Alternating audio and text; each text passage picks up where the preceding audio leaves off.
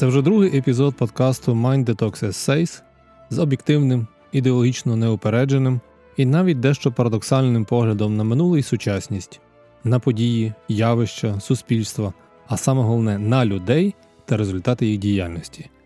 І з вами я, Юрій Вахіль, його ведучий та автор. Дякую за ваші відгуки, що надійшли після прослуховування першого епізоду про чай і революцію. Радий, що вам ця історія сподобалась.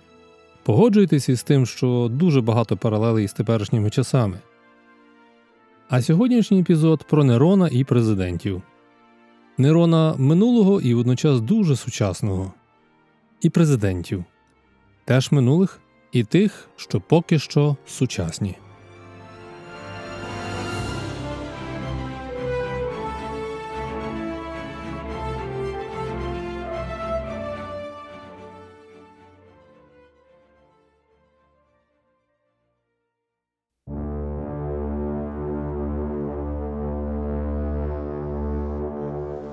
Близько півночі Нерон наблизився врешті до мурів разом зі своїм численним почтом, який включав придворних, сенаторів, вершників, вільновідпущеників, рабів, жінок і дітей.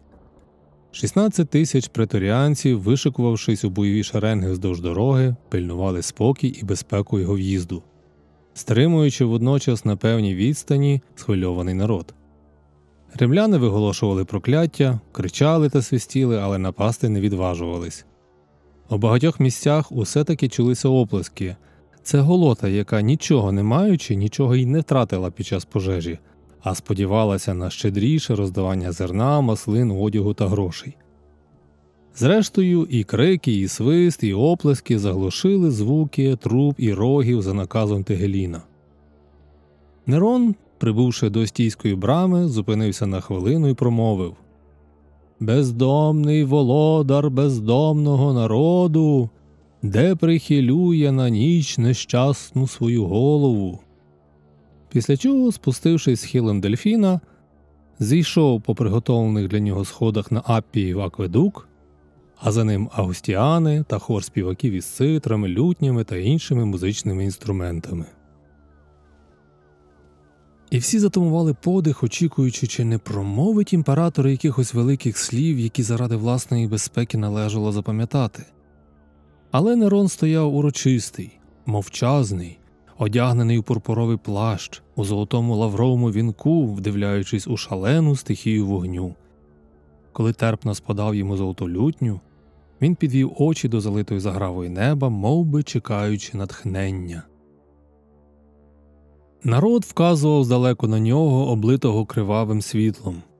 Вдалині шипіли вогняні змії, там палали стародавні священні пам'ятки, храм Геркулеса, споруджений Євандром, і храм Юпітера Статора, і храм Селени, збудований ще Сервієм Тулієм, і дім Нуми Помпілія, і святилище Вести з пенатами римського народу.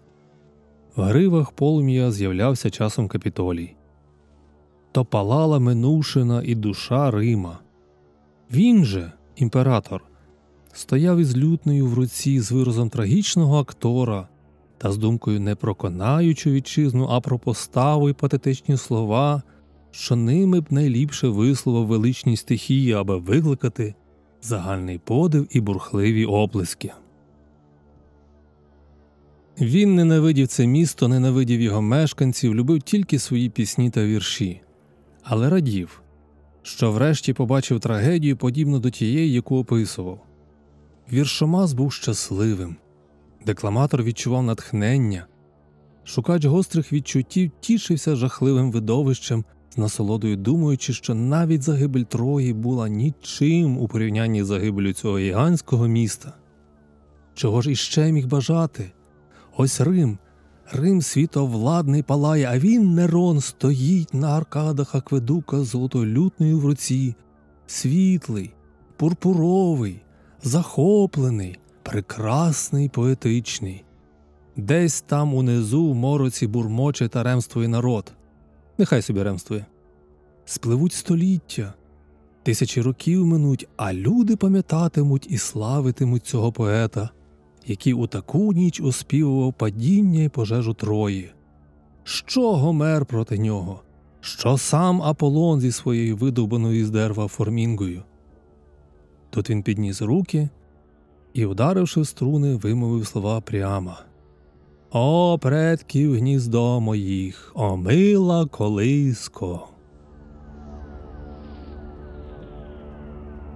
Так описує Генрик Сенкевич у своїй квоваді з події 19 липня 64 року нашої ери, коли сталася одна з найбільших пожеж в історії Риму. До ранку полум'ям була охоплена велика частина міста. Нерон за кілька днів до початку пожежі виїхав з Рима в Анцій. Було багато версій того, що відбулося. Светоній, наприклад, вважав, що ініціатором пожежі був сам Нерон, і що були свідки, які бачили паліїв зі смолоскипами. За легендами, коли імператору донесли про пожежу, він виїхав в сторону Риму і спостерігав за вогнем з безпечної відстані. При цьому Нерон був одягнений в театральний костюм, грав на лірі і декламував поему про загибель Трої. Книга мого улюбленого з дитинства письменника закінчується питанням Квовадіс доміне, куди йдеш, Господи? Латинське слово доміне має різні значення Господь, пан, майстер.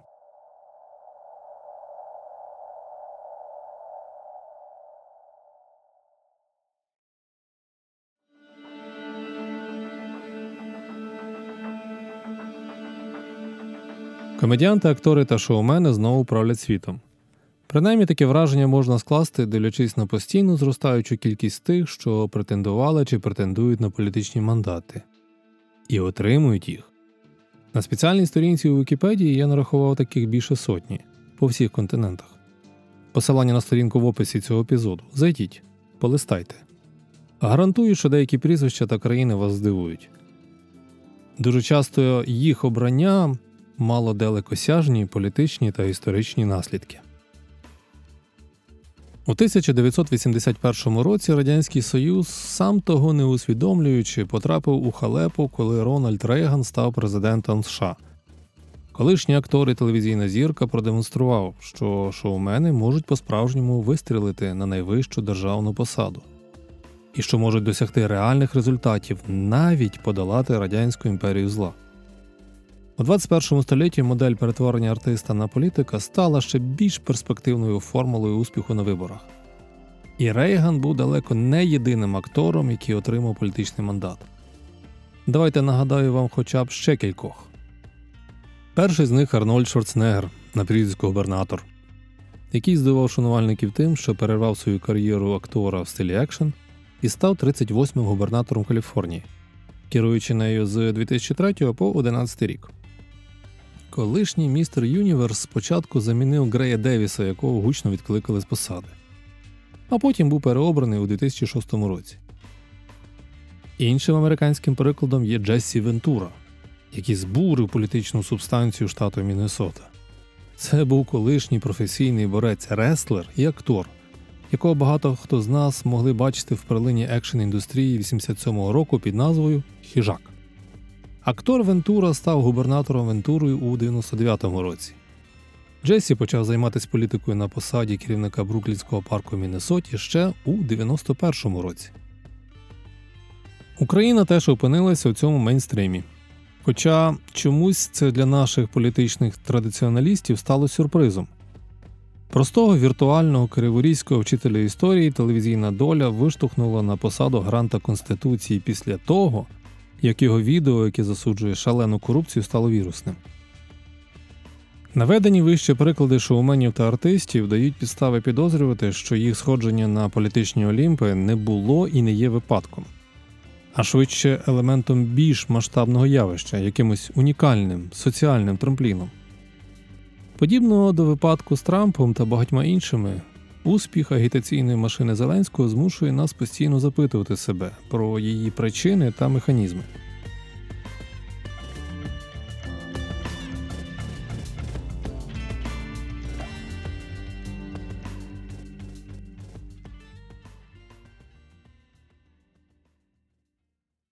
Нам всім знайома роль учня.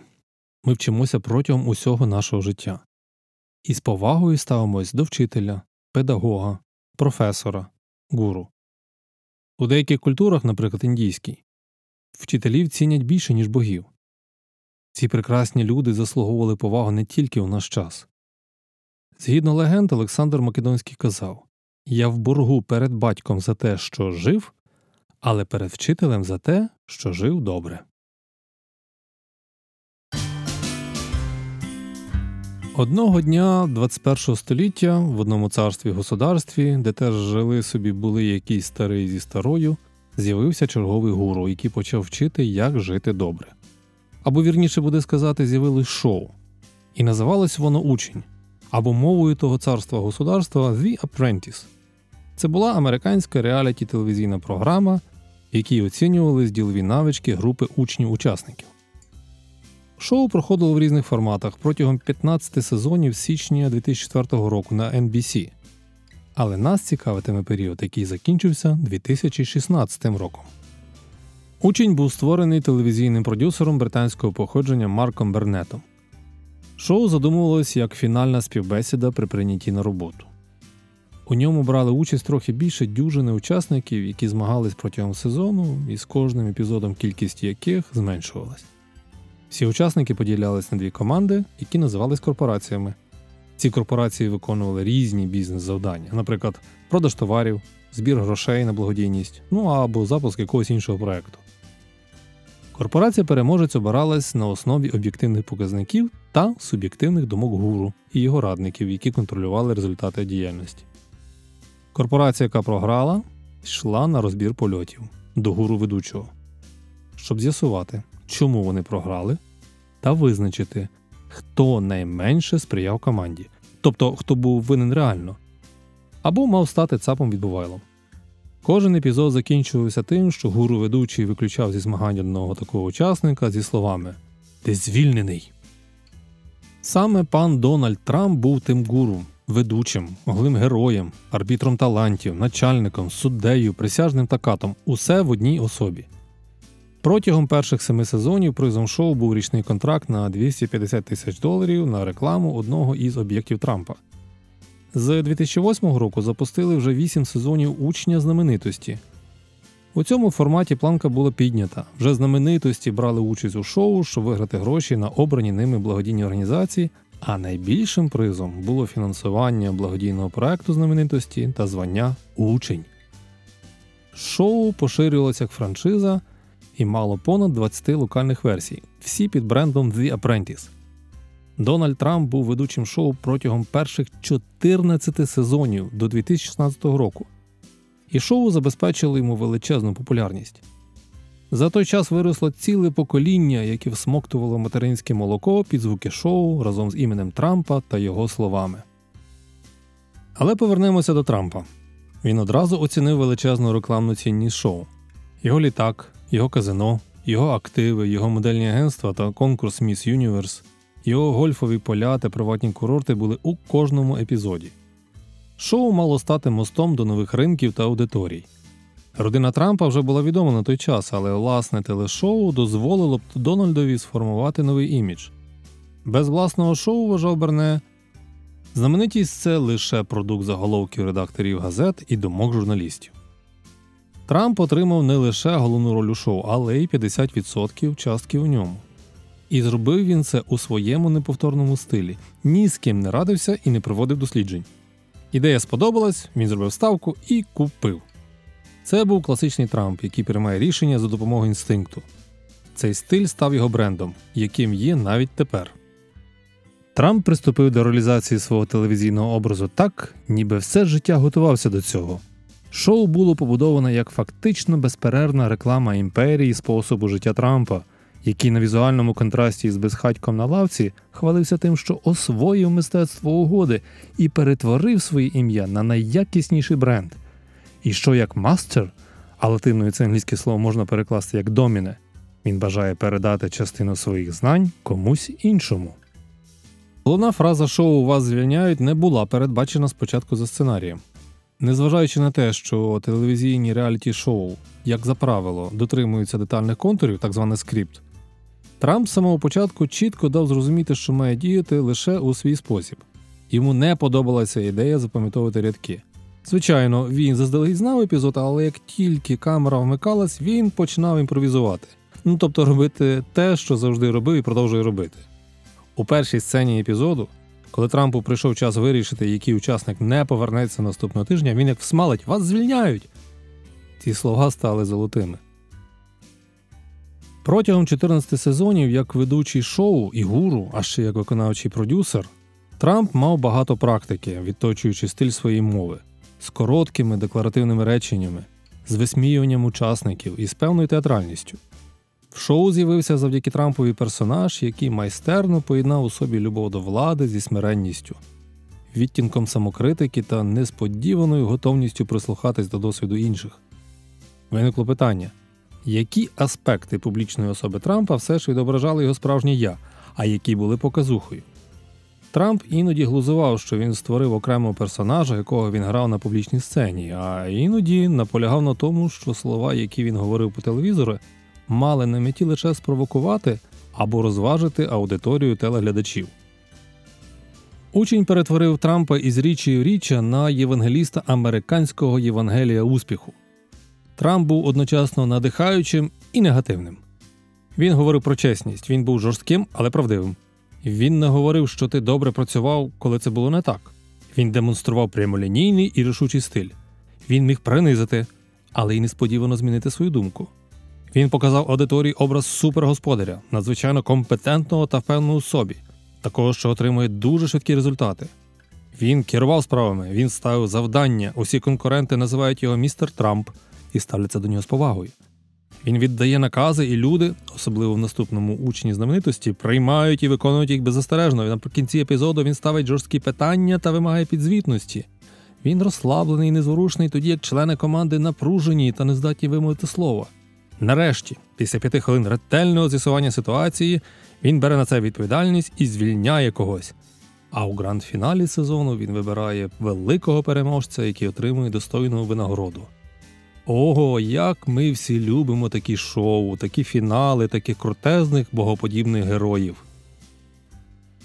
Учень майже одразу змінив життєву траєкторію Трампа.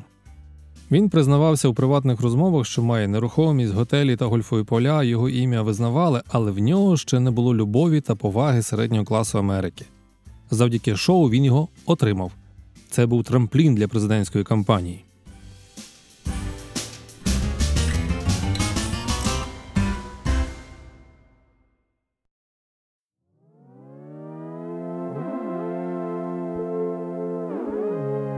Думаю, що багато хто з вас опинявся у ситуації, коли на вулиці ви помічали якусь медійну знаменитість, якій ви симпатизуєте, яка рухається вам назустріч. Ви вічлива людина, ви вітаєтесь, називаючи його або її на ім'я. Знаменитість теж вічлива, поглядає на вас і теж вітається, не називаючи ваше ім'я, після чого кожен продовжує рухатись своїм курсом. Багато разів у мене теж виникало таке дивне відчуття. Манера і тон голосу людини, з якою я привітався, давали мені зрозуміти, що мене не знають, але попри це, мені чомусь було доволі комфортно звернутися до знаменитості по імені, просто тому, що я бачив цю особу на екрані телевізора чи мобільного телефона, ну чи компа. У мене було те, що антрополог Дональд Хортон і соціолог Річард Воль визначили більше півстоліття тому, у 1956 році, як парасоціальні стосунки з цією знаменитістю або ілюзія особистих стосунків. Стаття Хортона і Воля під назвою Масова комунікація та парасоціальна взаємодія спостереження за близькістю на відстані описує телепрограму 1955 року в Нью-Йорку під назвою Рахування баранців із Ненсі Берг. Програма виходила щоночі о першій годині. Одягнена в нічну сорочку міс Берг з'являлася, лягала в ліжко, щось робила, наприклад, читала із Ромео і Джульєти, або щось поїдала, а потім вкрай крупним планом шепотіла у камеру Добраніч, вдаючи, що лягає спати. А глядачі бачили на екранах, як анімовані баранці перестрибували через паркан. Її менеджер дивувався багато людей це дивляться, Бог знає чому. Протягом наступних десятиліть, коли Гортон і Воль ввели цей термін, Соціологи науковці сформулювали різні теорії для пояснення парасоціальних відносин, у тому числі такі як компенсаційна гіпотеза. Мова йде про механізм компенсації відсутності реальної життєвої взаємодії з реальними людьми, яких ми знаємо. було складено каталог багатьох типів парасоціальних відносин у категоріях знаменитостей та виганих персонажів. Розроблено шкали вимірювань для оцінки таких зв'язків. Єдине, в чому всі науковці сходилися, було те, що парасоціальні відносини є справжньою і дуже специфічною особливістю людської поведінки. Наука визначає парасоціальні відносини як односторонні, коли одна людина поширює емоційну енергію, інтерес та час, а інша людина абсолютно не підозрює про існування першої. Такі стосунки найчастіше люди мають зі знаменитостями, спортивними командами, ну або зірками телебачення. Парасоціальні відносини розширюють наше коло спілкування, нашу соціальну мережу таким чином, що не допускають можливість відхилення та надають нам можливість утотожнюватись з обраними нами людьми, викликають емпатію. Для деяких людей такий односторонній характер стосунків є своєрідною можливістю позбутися напружених відносин в їхньому власному реальному житті. Парасоціальні стосунки вже не одне десятиліття культивуються засобами масової інформації, щоб виникала ілюзія близьких стосунків. З плином часу знаменитість ділиться з нами такою кількістю свого досвіду, що розвивається близькість та дружба з нами, як користувачами медіа, і ми починаємо чомусь відчувати, що вони нас знають і розуміють. Раніше парасоціальні стосунки виникали переважно з телеперсонами. Зараз вони також виникають із улюбленими блогерами, дописувачами соціальних мереж та геймерами. Характер і близькість парасоціальних відносин розвинулися. Реаліті телебачення дало можливість глядачам побачити інтимне та особисте життя телеперсон. Знаменитості відкрито діляться своїми думками та досягненнями через різні соціальні мережі, такі як Twitter чи Facebook. Інтернет забезпечив цілодобовий доступ для медіакористувачів, а посилення залежності від інтернету призвело до посилення парасоціальних взаємодій. Хоча парасоціальні стосунки все ще залишаються односторонніми, вони перетворилися на більш інтерактивне середовище, що дозволило людям спілкуватися зі своїми медіагероями, збільшило інтимність та силу відносин. Незважаючи на однобічність таких відносин, між ними та традиційними соціальними відносинами чимало подібного. Дослідження показують, що парасоціальні стосунки є добровільними, забезпечують спілкування та знаходяться під впливом соціальної привабливості. Глядачі, користувачі соціальних мереж відчувають зв'язок з медіаособою, висловлюють до неї почуття прихильності, вдячності, туги, підбадьорення чи лояльності. Подібно до того, як підтримка відносин є важливою для підтримання стосунків з нашими реальними друзями та родиною, підтримка відносин також відбувається в парасоціальних стосунках через такі дії, як е, щотижневі перегляди програм з улюбленим героєм. Блоги та сайти в соціальних мережах Twitter, Facebook, Instagram збільшують легкість, з якою глядачі можуть висловити свої почуття. Парасоціальні відносини популярні в інтернет-спільнотах, і це може бути пов'язано з посиленням почуття пізнання персони або сприйняттям парасоціальних відносин як високої винагороди без жодного шансу на відмову. Історично парасоціальні стосунки розглядалися як патологічні, як симптом самотності, ізоляції та соціальних тривог. Однак одне дослідження показало, що не існує взаємозв'язку між самотністю та інтенсивністю парасоціальних стосунків глядачів з персонажами екрану. Інші дослідження зменшили стигму таких стосунків і змусили клініцистів вважати, що такі стосунки можуть розширити соціальну мережу, а не обмежувати її. Парасоціальні стосунки важливі для глядачів і багато в чому вигідні завдяки підтримці, яку отримує глядач від стосунків. Особливо тяжкохворі люди, які використовують шанс ну, побачитись з таким теледругом, як шанс побути без стресу, набираються сил. Люди з парасоціальними стосунками часто висловлюють вдячність своїм улюбленим героям за те, що вони допомагають їм пережити важкі часи. Деякі глядачі сприймають знаменитість як своєрідну допомогу у формуванні власної особистості. Підтримка, яку надають парасоціальні стосунки, має значну цінність для глядачів, які в них беруть участь, і завдяки новим методам соціальних медіа ці стосунки є життєздатним способом розширення соціальних мереж людей. Люди демонструють високий рівень прихильності, докладають зусиль для підтримання таких стосунків, висловлюють вдячність, стають членами фан-клубів. Доходить до того, що парасоціальні розриви, наприклад, припинення улюбленого телевізійного шоу, може призвести до емоційних переживань, подібних до тих, які ми відчуваємо у випадку розриву реальних стосунків. Телебачення забезпечує нам багате візуальне та аудіосередовище, що відображає наш повсякденний досвід і вимагає доволі небагато ресурсів для імітації парасоціальних відносин. Телепрограми, які ми дивимося щотижня чи навіть щодня протягом багатьох років, дозволяють нам регулярно занурюватись у впізнаваний соціальний світ, в якому перебувають знайомі та близькі нам і комфортні нам люди, ситуації, пейзажі та події. Ми вже не можемо розрізняти справжніх і телелюдей. Як можна у простий спосіб пояснити механізм парасоціальних відносин?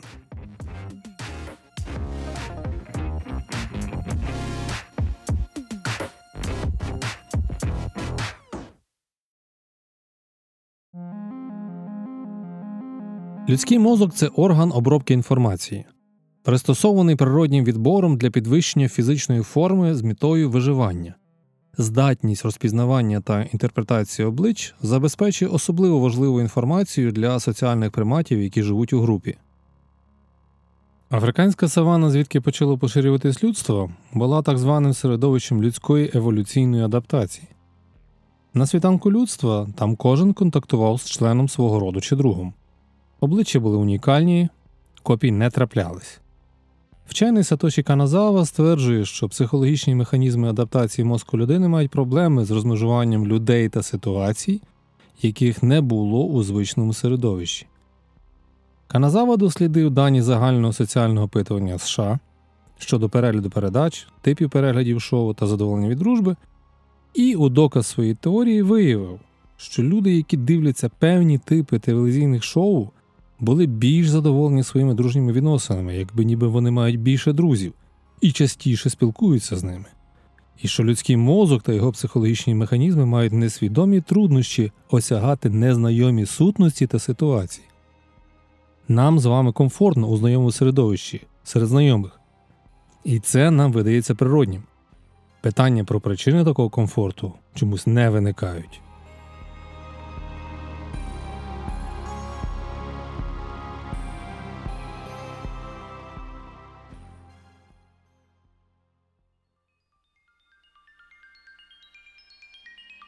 Тепер має сенс звернутися до двох досліджень, подразником проведення яких став ефект Трампа. У першому випадку дослідники спробували кількісно визначити парасоціальний фактор відносин на виборах Трампа. За результатами дослідження Шила Габріель та її колеги опублікували статтю, в якій стверджують, що парасоціальні зв'язки, утворені внаслідок впливу шоу Учень, є одним з істотних факторів перемоги Дональда Трампа у президентських перегонах. Використовуючи дані опитування, зібрані наприкінці грудня 2016 року, на вибірці з 521 учасника вони вимірювали політичну приналежність опитаних, демографічну інформацію, рівень споживання медіа, парасоціальні зв'язки, глибину так званого знайомства з Трампом чи учнем, ставлення до нього, довіру до його обіцянок та суперечливих заяв політичні установки, поведінку та поточне на той час ставлення до Трампа. Вибірка складала приблизно 41% чоловіків та 48% жінок. Ну, десь відсотків 10 не вказали свою стать. Середній вік опитаних складав близько 40 років. Дослідження було проведено в інтернеті наприкінці грудня 2016 року. Усі дані зібрано в проміжку після обрання Трампа у листопаді 16-го, але до його інаугурації, січень 17-го. Учасники знали, що Трамп незабаром обійме на вищу посаду, але ще не мали досвіду того, яким насправді він був президентом. Тому їх відповіді в опитуванні базувалися на уявленні та переконаннях щодо Трампа одразу після його обрання. Науковці зробили все, щоб отримати максимально неупереджені результати. Що ж отримала перша група вчених в результаті дослідження? Чим більше учасники опитування перебували під впливом Трампа, чим більше вони його спостерігали в його реаліті-шоу та й в інших медіа, тим більшою виявилась ймовірність їхнього парасоціального зв'язку із Трампом. Цей зв'язок означав позитивне ставлення до нього, віру в його обіцянки, ігнорування його емоційних заяв і навіть шокуючі поведінки. Особливо сильного впливу піддались люди, які не ідентифікували себе з республіканською партією, яка його висунула. Тобто демократам він заходив навіть краще. Політична приналежність, дохід та освіта не мали жодного значення. Однак скептицизм щодо політики в цілому був суттєво негативним фактором. Чим скептичніше опитані ставились до політики, тим менше шансів у них було утворити парасоціальні зв'язки із Трампом. Це було сюрпризом для вчених. Інша група вчених, яка проводила дослідження у травні 2017 року, поставила собі завдання з'ясувати, чи можна прогнозувати політичну підтримку кандидата шляхом вимірювання міцності або сили парасоціальних відносин. Джонатан Коен та Ленс Холберт спробували передбачити підтримку Дональда Трампа, Хіларі Клінтон та Пола Рейгана. Перевіряли здатність передбачити перемогу кандидата всупереч таким традиційним критеріям вибору, як особисті політичні уподобання та ідентифікація партії. Було опитано 2055 дорослих американців. Гіпотеза вчених полягала у тому, що парасоціальна оцінка Трампа є статистично значущою, дуже передбаченою для його підтримки, і на той час була найсильнішим провісником його перемоги. Вчені враховували також купу параметрів демографію, особисті політичні вподобання, улюблені медіа і навіть наскільки опитані є трампоцентричними. Час опитування теж був важливим фактором. Це була 100-денна відмітка від дати інаугурації, десь 112-116 день його президентства. Результати цього другого дослідження після першого вже не дивували. Не довели, що рівень парасоціальних стосунків виборців з кандидатами є найважливішим чинником підтримки на виборах. Більше того, включення парасоціальних стосунків до прогностичної моделі виборів значно покращило її настільки, що вона стала дуже передбачуваною. Те, що парасоціальні відносини мали значення для всіх кандидатів, щодо яких проводило таке дослідження, важливо з трьох причин. По-перше, це свідчить про те, що висновки вчених не є унікальними і не обмежуються лише конкретним кандидатом або кандидатами, які мають історію знаменитості. По-друге, це показує, що голосування є відносним не лише для виборців на одній стороні політичного спектру, але й по цілому спектру. Ну а по-третє, це свідчить про важливість взаємодії кандидата та виборця для майбутніх кампаній. Дане дослідження показало, що незалежно від того, чи впливають засоби масової інформації на виборців, це має вирішальне значення в процесі виборів. ЗМІ слугують кандидатам не стільки для того, щоб інформувати виборців про власну позицію або навіть переконати в своїй кваліфікації чи доброчесності, скільки як платформа для виховання серед виборців почуття того, що кандидати розуміють їх, мають з ними позитивні стосунки і що вони на стороні виборців тобто що вони є заступниками, рятівниками, ну або надійними представниками.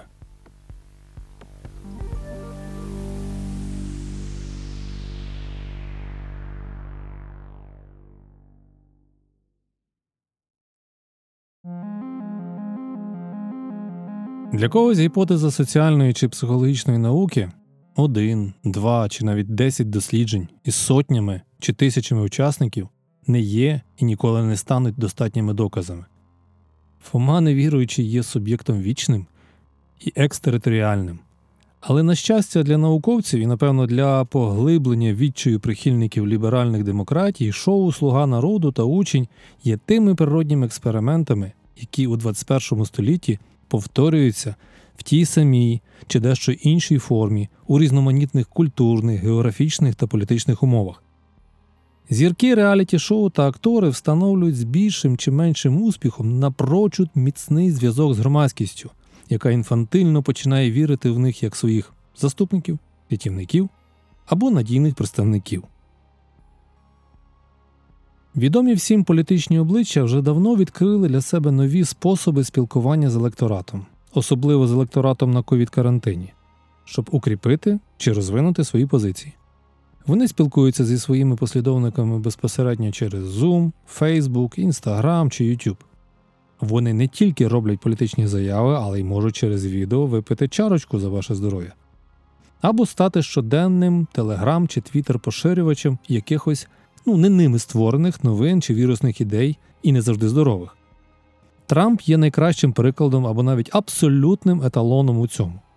Тим більше, що у Твіттер парасоціальна взаємодія має додаткову силу, бо є можливість спілкуватися з представниками засобів масової інформації шляхом обміну повідомленнями в режимі Direct Message. Політологи назвали це персоналізацією політики.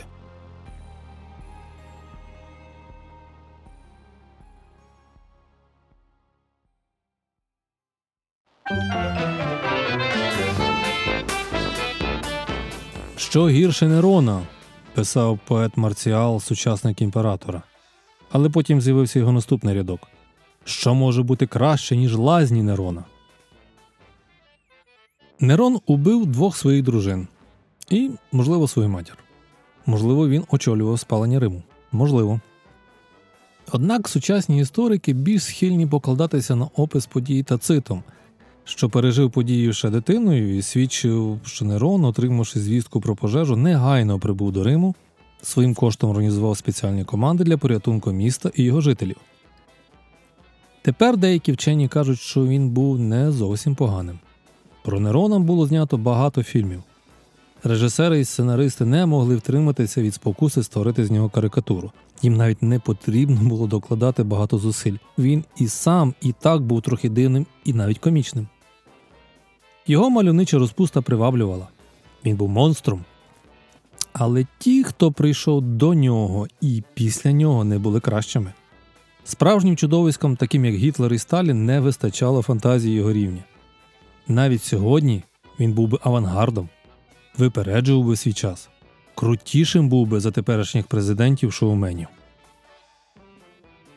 Він був невтомним художником і виконавцем, а ще також імператором Риму.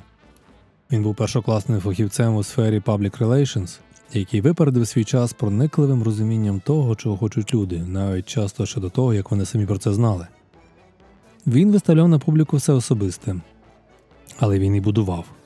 Він створив щось таке, чого ніхто раніше не бачив. Уявіть, залити світлом громадське місце не лише для гігієни, але й для скульптур, картин і книг, де можна було тусити і слухати, як хтось читає вірші вголос. Експерти пишуть, що золотий палац Нерона вражав своїми розмірами це десь від 40 до 120 гектарів, і досі є найбільшою з усіх монарших резиденцій, побудованих на території Європи, поступаючись в світі лише забороненому місту резиденції китайських імператорів. Він не будував стіну і не розділяв нації. Ну і немає письмових доказів до того, що він казав, а яка різниця? Луцій Доміція Генобарб, котрий потім прийняв ім'я Нерон Клаудій Цезар, був би, напевно, надзвичайно успішним кандидатом у президенти 21 століття.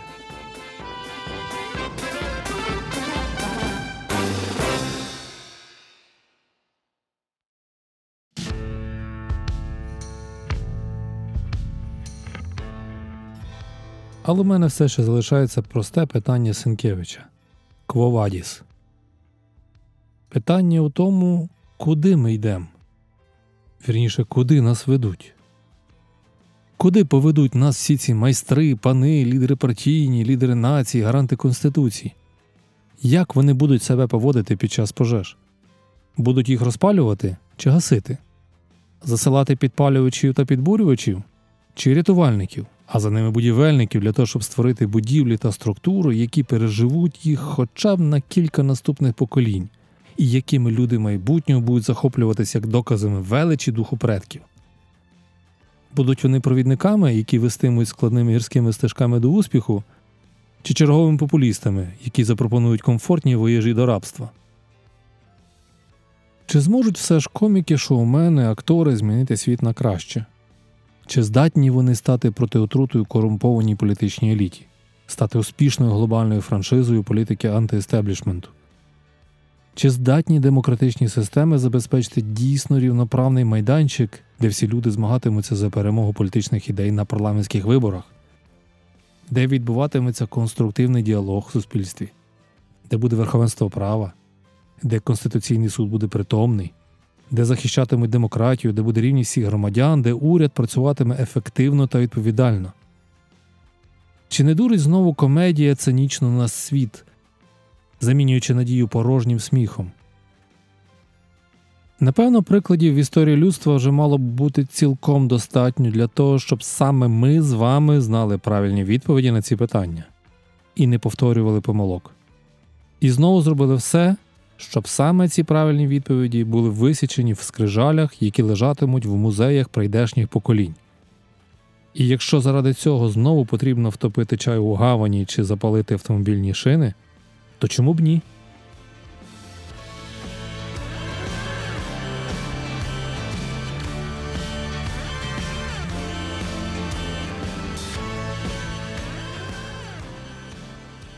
Оце і все на сьогодні. З вами був Юрій Вахіль. Буду вдячний за ваші коментарі, міркування, ідеї чи питання. Прошу підтримати лайками і поширювати інформацію про цей подкаст і епізод у соцмережах. Контакти в описі. Там ви також знайдете посилання на використані та інші цікаві ресурси по темі. І наостанок читайте розумні книги. Боріться з інтелектуальними та емоційними токсинами. Живіть цікавим життям. До зустрічі!